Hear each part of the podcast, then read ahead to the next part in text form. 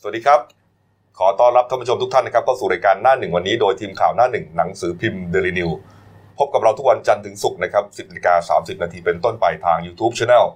Daily New Life ขีด GS ตามที่ขึ้นหน้าจอนะครับ เข้ามาแล้วกด Subscribe ติดตามกันหน่อยครับ วันนี้วันพฤหัสบดีที่ 5 กันยายน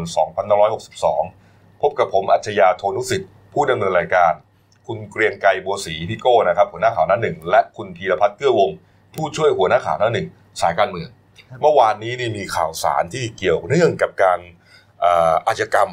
ครับ ที่สำคัญหลายเรื่องนะฮะเรื่องหนึ่งที่เป็นประเด็นอยู่ตอนนี้นะฮะก็คือกรณีการฆาตกรรมนะฮะเราต้องยืนยันแล้วว่าว่าว่าคุณบิลลี่นะฮะถูกฆาตกรรมนะฮะคุณบิลลี่ก็คือคุณพอลจีนะฮะลักษณ์จงเจริญนะฮะเป็นแกนนำชาวกะเหลี่ยงบ้านโป่งลึกบางกอยนะฮะอยู่ที่ตำบลห้วยแม่เพลียงอำเภอแก่งกระจานจังหวัดเพชรบุรี ครับผม หายตัวไปตั้งแต่ปี 2557 นะฮะ จนปัจจุบันนี้ 5 ปี ครับ นะฮะ ก็พบเงื่อนงำต่างๆ มากมาย ครับ นะครับ แล้วจนสุดท้ายเนี่ยอาตอนนั้นเนี่ยก็เป็นแค่ว่าหายสาบสูญ คดีศูนย์หาย ศูนย์หาย ศูนย์หาย หาว่าหาตัวไม่เจอ ครับ แต่สุดท้ายแล้วก็อ่าพบว่าถูกฆาตกรรมเมื่อวันสองวันก่อนนี้เองนะครับได้รับการยืนยันชัดเจนแล้ว ถ้ายังถ้าจำกันได้เนี่ยนะฮะคุณอ่าคุณบิลลี่เนี่ยนะครับอ่าก่อนที่จะเกิดเรื่องเกิดราวเนี่ยนะฮะคุณบิลลี่เนี่ยถูกเจ้าหน้าที่ตำรวจอ่าเจ้าหน้าที่ของกรมอุทยานแห่งชาติสัตว์ป่าและพันธุ์พืชนะฮะก็คือตอนนั้นก็อ่าคุณชัยวัฒน์นะฮะ เดือนเดือนเมษาปี 2557 ถูกต้องฮะเมษา57 นะ ครั ฮะ บผม บิลลี่เนี่ยถูกอ่าคณะของคุณชัยวัฒน์ลิมลิขิตอักษรนะฮะนะครับตอนนั้นเป็นหัวหน้าอุทยาน แก่งกระจาย แก่งอาจารย์นะครับจับกลุ่มนะฮะจับกลุ่มพร้อมกับของกลางนะฮะของกลางนี่เป็นน้ำผึ้งป่า อ๋อ มีรังผึ้งนะฮะแล้วก็น้ำผึ้งป่ารังผึ้ง อืม นี่สุดจะสองรังนะฮะแล้วก็อ่าน้ำผึ้งป่าเนี่ยห้าขวด ครับ จับกลุ่มนะฮะแล้วก็อ่าเหมือนจะดำเนินคดีนะฮะแล้วสุดท้ายเนี่ยคุณชัยวัฒน์ก็ยืนยันว่าเขาไม่ได้จับ อืม นะฮะรุ่งขึ้นคือ 18 เมษายนเนี่ยก็ได้ปล่อยตัวออกมาเลยนะฮะเพราะเห็นว่าอ่าของกลางมันก็ไม่ได้เยอะอะไร อ่าน นะฮะไม่ไม่ไม่น่าจะทำให้ป่าไม้เสียหายอะไร ยืนยันว่าปล่อยตัวออกมาแล้ว ครับครับ นะฮะแต่ว่าภรรยาของคุณมิลลี่เนี่ยนะฮะภรรยาที่ไม่ได้จดทะเบียนกันเนี่ยเขาก็บอกว่าไม่เจอตัวสามี อืม ไม่เจอตัวนับตั้งแต่ถูกจับกลุ่มไปเลยฮะหายไปตั้งแต่วันนั้นเลยนะฮะก็เป็นคดีคารากาซังกันมานานนะฮะเออหายไปนะฮะภรรยาก็พยายามไปร้องเรียนที่ต่างๆ ไปแจ้งความบุคคลสูญหายต่างๆ ก็หาไม่เจอนะฮะสุดท้ายเนี่ยเอ่อทางเอ่อกรมสอบสวนคดีพิเศษ อ๋อ ก็มาร้องที่กรมสอบสวนค ถู ดี กต้อง พิเศษ ครับ ด้วย DSI เราเนี่ยฮะก็อ่าทีแรกก็เหมือนจะไม่รับ ใช่ นะสุดท้ายแล้วเนี่ยพอมีเงื่อนงำพอสมควรเนี่ย เขา เขารับ ตรวจสอบอ่า นะฮะรับแล้วก็เอ่อร่วมมือกับหลายหน่วยงานนะเมื่อวานก็เล่าข่าวให้ฟังไปแล้วนะครับไม่ว่าจะเป็นเอ่อสถาบันนิติวิทยาศาสตร์นะครับแล้วก็เทคโนโลยีเจ้าคุณหารักบังนะฮะ ครับผม นะครับไปใช้เทคโนโลยีต่างๆ ไปตรวจสอบจนพบว่าคุณวิลลี่ถูกฆาตกรรมจริงๆนะฮะโดยพบร่องรอยนะฮะไม่ว่าจะเป็นเศษกระดูกนะฮะเศษถังน้ำมันอะไรต่างๆเนี่ยนะอ่าถูกทิ้งนะฮะอยู่ใน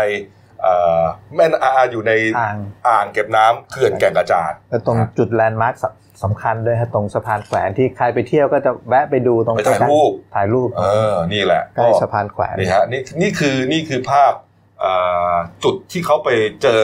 นะฮะแล้วก็ไปพบชิ้นส่วนกระดูกต่างๆนะครับ พบชิ้นส่วนว่าถูกฆาตกรรมโดยถังน้ำมันเนี่ยนะครับ ก็ประมวลภาพประมวลเหตุการณ์กันได้ว่าบิลลี่ถูกฆ่าให้ตายก่อน อืม แล้วจับยัดถัง เสร็จแล้วฮะเผา โอ้โห เผาจนเหลือแต่กระดูกนะฮะเหลือแต่กระดูกเลยนะ แล้วก็เอาถัง ถ่วงน้ำลงไปในเขื่อนนั่นแหละ นี่ฮะนี่ฮะทีนี้ปัญหาก็คือว่าหลังจากที่รู้แล้วว่าบิลลี่เนี่ยถูกฆาตกรรมเนี่ย ครับ อ่า ก็จะต้องหาว่าอ้าวแล้วใครเป็นคนฆ่าบิลลี่ ใช่ นี่แหละ ปัญหาฮะเมื่อวานนี้อ่าคนที่เหมือนกับถูกเพ่งเล็งนะฮะว่าเป็นผู้ต้องสงสัยคนหนึ่งเนี่ยนะนะฮะคนหนึ่งเนี่ยนะคือยังไม่มีการตั้งข้อหา ยังไม่มีการตั้งข้ออะไรทั้งสิ้นนะ แต่ว่าเหมือนกับว่าสังคมไปมองว่า เอ๊ะแกมีส่วนเกี่ยวข้องหรือเปล่า ไม่เพราะว่าเป็นคนพบบิลลี่เป็นช่วงช่วงสุดท้ายอะวันที่ เป็นค ช่วน งเดือนเมษา ตอนพบตอนนี้ยังมีชีวิตอยู่ อ่า เออ ก็คือก็คือคนที่จับกุมมิลลี่นั่นไง ก็คือ ครับ คุณชัยวัฒน์ ชันชัยวัฒน์ลิมลิขิตอักษร ซึ่งขณะนั้นเนี่ยอ่าเป็นหัวหน้าอุทยานแก่งกระจาน ครับผม ปัจจุบันนะครับเป็นผู้อำนวยการสำนักบริหารพื้นที่อนุรักษ์ 9นะครับอุบลราชธานีของกรมอุทยานนี่แหละนะครับ ครับ เมื่อวานนี้คุณชัยวัฒน์นะครับก็เลยออกมาเหมือนกับปฏิเสธเลยนะฮะยืนยันบอกว่าตัวเองเนี่ยไม่เกี่ยวข้องกับคดีฆาตกรรมอำพรางคุณมิลลี่นะฮะ ครับ ไม่มีใครกล้าทำอย่างนั้น ครับ นะคุณคุณชัยวัฒน์อธิบายอย่างนี้นะ บอกว่าต่อให้ยิ่งใหญ่มาจากไหนก็ไม่มีใครกล้าทำแบบนี้ แล้วก็น้อยใจด้วยนะว่าที่ถูกสังคมเนี่ยเข้าใจผิด น้อยใจแทนลูกน้องด้วยที่ไม่รู้อีโหนยเนี่ยแล้วก็ต้องมาพลอยรับกับสิ่งที่ไม่รู้เรื่องไปด้วย อ่า นี่ฮะนี่ครับนี่คุณชัยวัฒน์ตั้งข้อสังเกตด้วยว่าการหาหลักฐานของ DSI เนี่ยที่อ้างว่าเจอกระดูกนะจุดที่เจอกระดูกเนี่ยไอไอตรงไอไอใต้สะพานไอเขื่อนแก่งกระจานเนี่ยฮะเขาบอกว่าเป็นจุดที่ชาวกะเหรี่ยงบางกอยเนี่ยจะเอากระดูกคนตายไปลอยอังคารที่นั่น การตรวจโดยระบบวิธีไมโครตอนเดียเนี่ยฮะที่ใช้วงเลือดมาพิสูจน์อย่างเดียวว่ากระดูกชิ้นนั้นเป็นของใครอะไรเนี่ย มันจะพิสูจน์ได้จริงเหรอ อืม เออ นี่ฮะ นี่ นี่ฮะ แต่ว่าแกก็ต้องคงจะต้องเตรียมตัวเอ่อหาทนายต่อสู้ทางกฎหมายนั่นแหละ นี่ฮะ แล้วก็วันนี้ก็ไม่ได้ไปไหนนะเอ่อเมื่อวานเนี้ย ครับ ก็ทำงานตามปกติ นี่ฮะ นี่ โอ้นี่เป็นเรื่องที่ต้องใช้หลักฐานนิติวิทยาศาสตร์มาแบบเคียงคู่กับ ถู ค ก ดี ต้อง เลย ครับ นะ ถูกต้องครับ ในส่วนของคุณสุรพงศ์กองจันทึกนะครับ ประธานอนุกรรมการสิทธิมนุษยชนด้านชนชาตินะฮะของกสมนะฮะก็บอกว่าเอ่อสาเหตุเชื่อว่าคนร้ายเนี่ยทำไมจะต้องตัดสินใจฆ่าบิลลี่ อ่าเหตุผล เหตุผลที่ทำไมคนร้ายต้องตัดสินใจฆ่าบิลลี่ อันเนื่องมาจากว่า อาจจะไปเห็นหลักฐานเกี่ยวกับการตัดไม้ทำลาย ถู ป่ากเนี่ย ต้องฮะถูกต้องฮะบิลลี่เนี่ยเขาบอกว่าบิลลี่เนี่ยมีภาพ และมีวิดีโอด้วยนะ วิดีโอที่เป็นหลักฐานฟ้องว่าใครฮะเจ้าหน้าที่อุทยานแห่งชาติแก่งกระจานเนี่ย ครับ ตัดไม้ในเขตอุทยานเสียเองฮะนี่เป็นคดีใหญ่เป็นเรื่องใหญ่ อ้าวแบบนี้ก็ต้องไปค้นหาข้อไอ้วิดีโอนี้ได้สิ ก็ไม่รู้ไงฮะว่าได้ไม่ได้เพราะว่าบิลลี่เขาตายไปแล้วไง ตั้งแต่ปีห้าเจ็ด ก็คือพูดง่ายๆเหมือนกับว่าเอ่อเขาต้องเขาสังเกตว่าที่ที่บิลลี่ถูกฆ่าตายเนี่ยเพราะไปรู้หลักฐานเขาไง อืม ไปรู้เรื่องที่เขาทำผิดไว้ ครับ เออ ก็เลยฆ่าทิ้งซะประมาณนี้นะครับ แล้วก็ยังเป็นพยานสำคัญคดีที่ชาวกะเหรี่ยงบ้านบางกอยฟ้องต่อศาลปกครองเมื่อวันที่4อ่าพฤษภาคมปี 55 นะฮะ เรียกค่าเสียหายที่เจ้าที่อุทยานแห่งชาติ แก่งกระจานไปรื้อทรัพย์สินรื้อทำลายบ้านของกะเหรี่ยงเนี่ย ครับ ที่เขาตั้งรกลากกันมาเขาบอกว่าเป็นร้อยปีเนี่ย แล้วก็บิลลี่เนี่ย มีกำหนดจะต้องเข้าให้ปากคำกับศาลปกครองในวันที่ 18 พฤษภาคม อืม 57 นะฮะแต่มาถูกอ่าทีมของคุณชวัฒน์จับกลุ่มก่อนเดือนเมษา ครับ นี่ฮะ นี่ฮะ คือเขาพยายามจะโยงกันว่า เอ๊ะมันเกี่ยวข้องกันหรือเปล่า อืม มันเกี่ยวข้องกันหรือเปล่าคุณพิพัฒน์ อืม เนี่ยฮะเออ ขอให้เป็นเรื่องของกระบวนการยุติธรรมดีกว่านะครับ เรา อืม สรุปเลยไม่ได้ตอนนี้ อืมนะครับนะฮะแต่ที่น่าสนใจครับทางฝั่งของ DSI นะฮะเมื่อวานนี้ครับกลุ่มเครือข่ายกะเหลี่ยงและชาวเลในประเทศไทย เขาก็อ่าไปยื่นนะฮะหนังสืออ่ายื่นไปขอบคุณนะฮะ DSI นะครับยื่นต่อพันตำรวจโทกรวัดปานประภากรนะครับรองอธิบดี DSI นะฮะแล้วก็อ่าขอให้เร่งสืบสวนสอบสวนจับกลุ่มคนร้ายที่ฆาตกรรมอำพรางนายบิลลี่มาลงโทษให้ได้ นี่ฮะคุณอ่าคุณคุณกรวัฒน์เนี่ยก็บอกว่าไม่ต้องห่วงนะฮะตอนนี้เนี่ยทางดีไอเนี่ยเตรียมจะสอบปากคำอ่าพยาน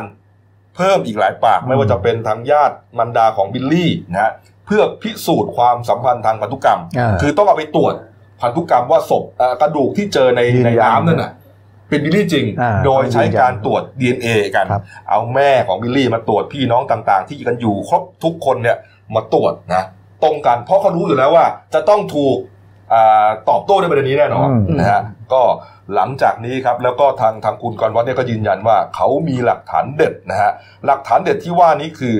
คลิปวิดีโอครับ อ้าว คลิปวิดีโอคลิปอะไรก็ยังไม่รู้นะ แต่เป็นคลิปวิดีโอที่ที่มีการถ่ายได้ แล้วก็ยืนยันว่าเกี่ยวเนื่องกับการฆาตกรรมบิลลี่ และอาจจะเกี่ยวโยงกับอ่าคนร้ายเออนะฮะแต่จะเป็นเจ้าที่ของรัฐด้วยหรือเปล่าเนี่ย อืม ก็ต้องรอดูกันแล้วกัน โอ้โห โอ้โหเรื่องนี้นี่ น่าน่าติดตามครับ นะ ติดตาม เหอนกับหนัง คดีอุ้ม สืบสวนสอบสวนเลย วัน นะ วัน คุณ ต่อ ฒะ วันเลยครับแล้วเป็น อืม คดีที่แบบสูญหายไป 5 ปีแล้วฮะ อืม กลับมาพบชิ้นส่วนกระดูกแบบนี้ นี่นะอ่าอ่ะพูดถึงท่านอธิบดีนิดไอนิดหนึ่งครับพันธุ์เอกภัยศิษฐ์วงเมืองก็อ่าพูดถึงอ่ากรณีการตรวจ DNA เนี่ยนะเขายืนยันว่าก็จะต้องตรวจพิสูจน์ให้ตรงกันให้ได้นะครับ ว่าว่าอ่ามีความเป็นแม่ลูกกันจริง เพื่อจะยืนยันว่า กระดูกที่พบเนี่ยเป็นตัวไดบิลลี่จริง ครับ นะครับนี่ฮะนี่ฮะนี่แหล่งข่าวบอกเลยนะพอภายหลังดีไอแถลงใช่ไหมแถลงว่าเอ่อบิลลี่ถูกฆาตกรรมเนี่ยเมื่อสักสองวันก่อนเนี่ยเอ่อมีการเหมือนกับในพื้นที่อะมีการเคลื่อนไหวนะฮะเอาจัดฉากจัดกลุ่มคนเข้าไปลอยอังคารในลำน้ำเพื่อแสดงให้เห็นว่าเฮ้ย ได้ประกอบพิธีเรียบ มัน ร้อย เป็นเรื่องปกติที่ อ๋อ คนเข้าไปลอยกระดูกการลอยอังคารกันประมาณว่าไอ้แล้วแล้วสรุปแล้วกระดูกที่พบเนี่ยใช่บิลลี่เปล่า อ๋อมีเย คื อะแยะ เขา ไป ล ห อย มด กันบ่อยไง เออ ใครตายก็ไปลอยที่นั่นเหมือ คนรับ จัดฉากกันมาว่าอย่างนั้นนะอ้าวนะฮะตามต่อนะเรื่องนี้ ครับ น่าสนใจมาก เห็นเห็นว่าวันนี้ DSI ก็ลงพื้นที่แก่งกระจานนะ อ่าเขา ครับ เขากำลังเร่งหาหลักฐานทุกอย่างไงเพิ่มเติมขึ้นไปเรื่อยๆคาดว่าเดือนสองเดือนนี้แหละนะฮะน่าจะรู้แล้วล่ะนะพอจะจับได้แล้วล่ะว่าเอ่อกลุ่มคนร้ายเนี่ย ครับ เป็นใคร เป็นเจ้าหน้าที่ของรัฐหรือไม่นะ คุณชัยวัฒน์ที่ออกมาปฏิเสธเนี่ย จะเกี่ยวโยงหรือเปล่าก็ไม่รู้ ครับผม นะฮะอ่ะรอดูแล้วกันนะครับนะเป็นไทม์ไลน์ที่เล่าให้ฟังนะ ครั ฮะ บครับ อ่ะมาดูเรื่องที่เอ่อประชาชนคนไทยยังได้รับความเดือดร้อนอยู่นะครับ เรื่องน้ำท่วมนะที่ท่วมหนักจากพายุสองลูกด้วยกัน ครับ เนี่ยนะฮะ ผม เอ่อโพดุลนะแล้วก็คาทิกินะฮะ อ่า ก็เหมือนจะพัดผ่านไปแล้วล่ะฮะแต่ว่าทิ้งความเสียหายไว้ให้กับ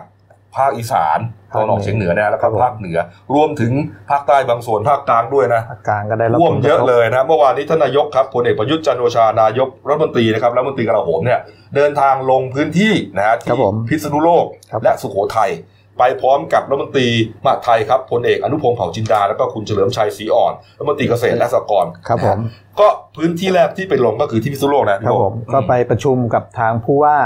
17 จังหวัดทางภาคเหนือ ครับ ก็เพื่อไปตรวจสอบว่าได้รับผลกระทบจากไอพายุ 2 ลูกที่ผ่านมาที่คุณ อืม อัธยาบอกสักครู่เนยนะครับ ครับ ก็มีประชุมทั้งมีผู้ว่า 17 จังหวัดภาคเหนือก็มาร่วมประชุมรับนโยบายอะไรด้วย อืม แล้วก็เป็นที่น่าอ่าปลื้มปิติ ครับ คือท่านท่านนายกก็บอกว่าเนี่ยหลังจากเกิดไอ้ปัญหาน้ำท่วมอุทกภัยเนี่ยทางในหลวงรัชรัชกาลที่ 10อะก็ทรงห่วงใย ครับ แล้วก็ทรงมีพระราชกระแสรับสั่งมาโดยตลอดว่า ให้ดูแลประชาชนให้ดีที่สุด อืม อ่าท่านนายกก็นำเรื่องราวนี้ก็มาเปิดเผยกับ ก็ สื่อมวลชนครั น้อบ มรับใส่ก้าวใส่กระหม่อมมา ครับผม ปฏิบัติเนี่ยนะครับ ครับผม อืม แล้วก็ก็มีวาระสำคัญอย่างที่ไปประชุมเมื่อวานที่เราจะเห็นว่ามีทั้งรัฐมนตรีมหาดไทย ครับ รัฐมนตรีเกษตร ก็เพื่อไปรับทราบปัญหา อืม โดยในส่วนของรัฐมนตรีมหาดไทยก็คือพลเอกอนุพงศ์เผ่าจินดาเนี่ย ครับ ก็สั่งกำชับรายจังหวัดเลยทั้ง 17 จังหวัดทางภาคเหนือเนี่ย อืม ก็คือว่าให้ดูความเคลื่อนไหวความเดือดร้อนในพื้นที่ของตัวเอง ครับ ถ้ามีอะไรเร่งด่วนก็รีบแจ้ง อืม รีบแจ้งเพื่อจะได้ทำไปตามแผนที่ทางมหาดไทยวางแผนเอาไว้ ครับ ในส่วนของอากระทรวงเกษตร ก็คือทางท่านรัฐมนตรีเฉลิมชัยศรีอ่อน อืม ก็ได้กำชับกับทางพื้นที่ก็ในทำนองว่าในลักษณะหลังจากน้ำลดไปแล้วเนี่ยก็จะเข้าไปฟื้นฟูช่วยเหลือพวกเกษตรกร ครับ ไม่ว่าจะเป็นด้านการปลูกพืชหรือเลี้ยงสัตว์ อืม ก็จะไปหาอย่างถ้าเป็นสัตว์ก็จะอาจจะไปหาพวกปลา แล้วก็พวกเมล็ดพันธุ์พืชอะไรเนี่ยมาให้เกษตรกร ก็ต้องยอมรับว่ามันสูญสูญเสียเยอะนะ ไม่ว่า ครับ จะเป็นเรื่องของพื้นที่ไร่นา นะฮะ เลี้ยงปลา ครับผม ต่างๆรวมถึงบ้านเรือนประชาชนด้วย ครับ เออเนี่ยฮะเนี่ยฮะ ก็มีข้ออ่าการสรุปนะฮะ สรุปอ่าจำนวนทั้งหมดที่เสียหายนะฮะ นี่ฮะ ครับ อ่า ผม คุณชยพลทิติศักดิ์นะฮะ อ๋อปลัด ธิบดีกรมป้องกันและบรรเทาสาธารณภัย ครับ นะฮะเขาบอกว่าไงพี่โกฮะอืมนะฮะเขาบอกว่าประเทศไทยตอนนี้เนี่ยเหมือนยังตกหนักอยู่นะฝนนะแต่ว่าก็เริ่มบางเบาบางลงแล้วล่ะ ในส่วนของจังหวัดที่ได้รับผลกระทบเนี่ยเรียกว่าทั่วทุกภาคของประเทศเนี่ยนะฮะ อ่าตะวันออกเฉียงเหนือกลาง ตะวันออกภาคใต้ ภาคเหนือนี่ไม่ต้องพูดถึงนะฮะ ครับ รวมแล้วนะฮะมีพื้นที่อ่า26 จังหวัดนะครับที่ได้รับความเสียหายหนักเนี่ยนะ ค ค รั รับ บ111 อำเภอ 412 ตำบล ครับผม 1,789 หมู่บ้าน อ่า นะครับ แล้วก็อ่าบ้านเรือนประชาชนได้รับผลกระทบ 60,000 กว่าหลังครับ ครับ มีผู้เสียชีวิต 14 รายนะฮะสูญ ครับผม หาย 2 รายนะฮะแล้วก็ผู้บาดเจ็บ 1 รายครับ ครับ นี่ฮะ ผม อันนี้คือภาพรวมความเสียหายทั่วประเทศ ครับ นะ ผ ฮะ ม ของการของของของอ่าน้ำท่วมในครั้งนี้ ครับผมแล้วก็หลังหลังจากเสียหายไปเนี้ย อืม ทางมหาดไทยเนี่ยเขาก็บอกว่าทางไอ้คอรมอเนี่ยเขาได้มีมติอนุมัติ งบการใช้จ่ายงบประมาณประจำปี 62 เป็นงบกลางสำหรับสำรองแต่ละจังหวัด ครับ ก็มูลค่าประมาณ 15,800 ล้านบาท อืม ก็จะ คืองบงบทั้งหมด ที่จะเอามาใช้ช่วย ฉุกเฉิน ฉุกเฉินนะเป็นงบ ครับผม ฉุกเฉินนะเป็น ครับผม เป็นงบของเอ่องบเรื่องของงบกลาง ครับ นะ ผม งบกลาง ทั้งทั้งระบบ ครับ น้ำท่วม ผม เลยเนี่ยนะหมื่นห้าพันแปดร้อยล้าน ครับ บาท ผมก็แยกเป็นว่าจังหวัดละประมาณ 200 ล้านบาท ครับ ที่ที่ตั้งงบไว้ให้นะฮะ อืม ก็ประมาณทั้งหมด 74 จังหวัด จังหวัดละ 200 บาท ยกเว้น สองร้อยล้านบาท 200 ล้านบาท ครับ ยกเว้นจังหวัดบุรีรัมย์กับสุรินทร์ให้งบ 500 ล้านบา ตอ ท นนี้น่าจะหนักมาก อ่าสองจังหวัดเนี่ยให้ สอง 5 เท่าครึ่งกับ ครับผม กับเจ็ดสิบสี่จังหวัดเลย อ่าส่วนกรุงเทพมหานครนี่ยังยังไม่เกี่ยว อ๋อไม่เกี่ยวอยู่แล้ว ครับผม ไม่ได้ท่วมเนี่ย ครับ เออ อ่านี่เฉพาะพื้นที่ต่างจังหวัด แต่ก็มันน่าสะดุดตรงที่สุริละไอสุรินทร์กับบุรีรัมย์ เออ ได้จังหวัดละ 500 ล้านบาท หมายถึงท่วมหนักกว่าเพื่อนเนี่ยเหรอพี่ ตั้งงบไว้ตั้งงบไว้สูง น่าจะน่าจะเสียหายหนักมากอะนะ สุรินทร์นี่นี่นอกจากจะโดนเรื่องน้ำท่วมแล้วก่อนหนั้นนี้เขาโดนเรื่องภัยแล้ง เออ ก็เลยมีงบฉุกเฉินเยอะหน่อย ครับ ของสองจังหวัดนี่ครับ อืมนะฮะในส่วนของการแก้ไขปัญหานะฮะอันนี้เมื่อกี้นี่ภาพนี่ของที่ไหนนะเนี่ยอันนี้ยโสธรใช่ไหมอะไรนะเป็นแลนด์มาร์คของจังหวัดอ่ะ อ๋อ พญาคันคากอะ ครับ หรือว่าพญาคังคกอ่ะเออเนี่ยฮะ อ๋อนั้น ท่วมอ่ะ อ๋ ก็ อ ท่วมคังคกอ่ะ ครับผมแลนด์แลนด์มาร์คของยโสธรเขาครับ เออ มีพญานาคกับไอพญาคังคก อืมเขาบอกท่วมอาคารเลยนะเพราะ ครั เขา บผม นี่ก็เป็นเหมือนเขาเขาเป็นพิพิธภัณฑ์เรื่องนักอย่างเนี่ย ครับผม จำผิดนะก็ก็เดือดร้อนนะฮะ เมื่อเมื่อสักครู่ที่เราพูดไปถึงนั่นคือทางโซนภาคเหนือ ครับ ขอขอไล่มาทางภาคกลางก่อน ครับ ก็คือพอจากภาคเหนือเมื่อสักพักที่นายกไปตรวจ 17 จังหวัดภาคเหนือ ไปประชุมกับทางผู้ว่า ครับ ก็คือน้ำมันอยู่ทางโซนภาคเหนือ อืม คราวนี้ทางกรมชลประทานเขาก็เป็นห่วง ครับ เพราะว่าน้ำจากเหนือก็ต้องไหลลงมาที่เขื่อนเจ้าพระยาถ้าเรา ใช่ ตาม ใช่ แผน เพราะ ที่ ว่ามันก็จะมาอ่าตามลำดับของมันเนี่ยนะ อ่า ที ครั นี้ บ เขาก็ระวังว่า แล้ว กลางจะโดนไปด้วย เขาเตือนเลยครับ เออ ทางกรมชนประทานเตือนว่าให้จังหวัดที่อยู่ทางใต้เขื่อนเจ้าพระยา อืม ก็ไล่มาพวกชัยนาทสิงห์บุรีอ่างทองอยุธยา รุ่มจีราภาคกลาง ให้เต อ รียม ยุธยาเนี่ยนะ รับมือ อืม อาจจะมีการพร่องน้ำลงมาช่วงนี้ คือน้ำจากเจ้าพระยาก็จะลงมาตามแม่น้ำน้อยโดยเฉพาะจังหวัดอ่างทองอยุธยา ครับ ช่วงนี้ระดับน้ำในแม่น้ำน้อยเริ่มสูงขึ้นแล้ว อืม โดยเฉพาะพื้นที่ลุ่มก็เริ่มเริ่มจะมี สูง ำ ขึ้นอันเนื่องมาจากห้องน้ำจาก ห้อง ทางเหนือ น้ำใช่ มามากหน่อย ใช่ นะ คือ เพื่อช่วยทางเหนือเขาอะ อ่า พูด ทาง ง่าย ทางเขื่อนเจ้าพระยาก็ต้องรีบระบายน้ำลงมา อืมแต่ ก็เลย แต่เขาทุกเขาก็เจอกันทุกปีอยู่แล้วนะภาคกลางเนี่ยเออเขาก็ แต่ มีมีวิธีรับมือเขาอยู่ อ่าก็ตามขั้นตอนก็คือแจ้งให้ทราบหน่อยเดี๋ยวชาวบ้านบอกโอ๊ยอะไรน้ำมาไม่รู้เรื่องเลยแบบนี้ เออเออเออ ก็เลยแจ้งตามขั้นตอน อืม อันนี้ก็คือความเคลื่อนไหวในภาคกลาง ครับ แล้วก็เมื่อสักครู่ที่เราพูดถึงที่ทางภาคอีสาน ครับ ทางภาคอีสานถ้าไปไล่ตั้งแต่ที่จังหวัดขอนแก่น อืม ก็เป็นที่น่ายินดีครับทางพระบาทสมเด็จพระเจ้าอยู่หัวทรงพระกรุณาโปรดเกล้าให้นายอัมพลกิติอัมพล องคมนตรีนำคณะลงพื้นที่ที่จังหวัดขอนแก่น ครับ ไปประชุมติดตามแล้วก็อ่าแก้ปัญหาเรื่องอุทกภัย อืม อานอกจากนี้ก็ยังได้อ่าอัญเชิญถุงพระราชทานเครื่องอุปโภคบริโภคอ่า ครับ ไปมอบให้ราษฎรทั้งหมด 1,497 ถุง ครับเนี่ยฮะ ก็ที่จังหวัดขอนแก่นครับ เนี่ยเป็นพระมหากรุณาธิคุณเนี่ยนะค ครั รับบ ผม เนี่ยในส่วนของแผนการป้องกัน ครับผม นะฮะเอาอีสานหมดยังฮะ อ๋ออีสานก็ ก่ ที่คุณกบ ยโสธร บอกอ่ายโสธรนะ เอ ฮะ อแลนด์มาร์กยโสธรจมน้ำเนี่ยนะฮะ พญานาคทั้งพญานาคพญา ใช่ คังคก นี่ฮะเดี๋ยวดูพยานพวกอีกสักรูปหนึ่ง ครับผม นี่ฮะถ้าไปเที่ยวเนี่ยก็จะเห็นนะ อ่าก็ส่วนใหญ่ก็จะไปถ่ายรูป นะครับอืมอ้าว ก็ได้รับผลกระทบทั่วหน้าครับ ครับเอามาดูแผนป้องกันนะฮะระยะ ครับผม สั้นเนี่ยก็คือการพร่องน้ำ ครับ ใช่ไหมฮะพ่องน้ำก็คือการผันน้ำลงแก้มลิง อืม นะลงตุ้งรับน้ำต่างๆนะครับ แต่ระยะยาวนะครับที่พิษณุโลกครับเขาได้เสนอต่อนายกรัฐมนตรีนะครับเขาบอกว่าเป็นความต้องการของชาวพิษณุโลกก็จริงนะแต่ว่าถ้าทำได้เนี่ยมันจะช่วยอย่างน้อยที่สุดเนี่ยสองจังหวัดเลยนะฮะ ครับ ก็คือที่พิษณุโลกแล้วก็ที่พิจิตรนะฮะก็คือการโครงการสร้างอ่างเก็บน้ำคลองชนพู โอ้ ที่อำเภอเนินมะปรางพิษณุโลกครับ ความจุ 90 ล้านลูกบาทเมตรนะฮะจะช่วยบรรเทาน้ำท่วมนะฮะในอำเภอเนินมะปรางและบางกระทุ่มที่พิษณุโลกนะฮะรวมถึงอำเภอเมืองพิจิตรด้วย ครับ งบประมาณ 2,000 ล้านบาทนี่ฮะ อืม นายกก็บอกอ่ะก็ลองเสนอมาก็แล้วกันเดี๋ยวจะ เพราะว่ามัน คอพิจารณา ยังไงมันก็ต้องมีแผนในการเก็บกะเก็บกักน้ำอยู่สภาวะอากาศแปรปรวนแบบนี้ อ่าน นะครับ เดี๋ยวสักพักเผื่อๆเดือนหน้าเราอาจจะได้ยินข่าวไปแรงก็ได้ โอ้โหถ้าขนาดนี้นก็เกินไปนะ ครับผม เออ นะฮะ นี่ฮะอ้าว ทีนี้เรื่องน้ำท่วมเนี่ยก็มีสีสันอยู่พอสมควรนะฮะท่านนายกนะครับท่านนายกเนี่ยก็ลงพื้นที่อย่างที่ทราบกันเนี่ยฮะไปที่พิษณุโลกแล้วก็ ครับ สุโขทัยนะฮะช่วงที่เดินทางมาที่สุโขทัยนะครับเดินทางด้วยรถโตโยต้าอัลพาเป็นรถตู้นะฮะทะเบียนกไก่ต่อเต่าห้าเก้าเก้าห้า สุโขทัยนะฮะห้าเก้าเก้าห้าสุโขทัยครับ ไปที่สวรรคโลกนะฮะไปดูเอ่อตรวจประตูระบายน้ำนะครับ ที่เอ่อแม่น้ำยมนะฮะบ้านหาดสะพานจันทร์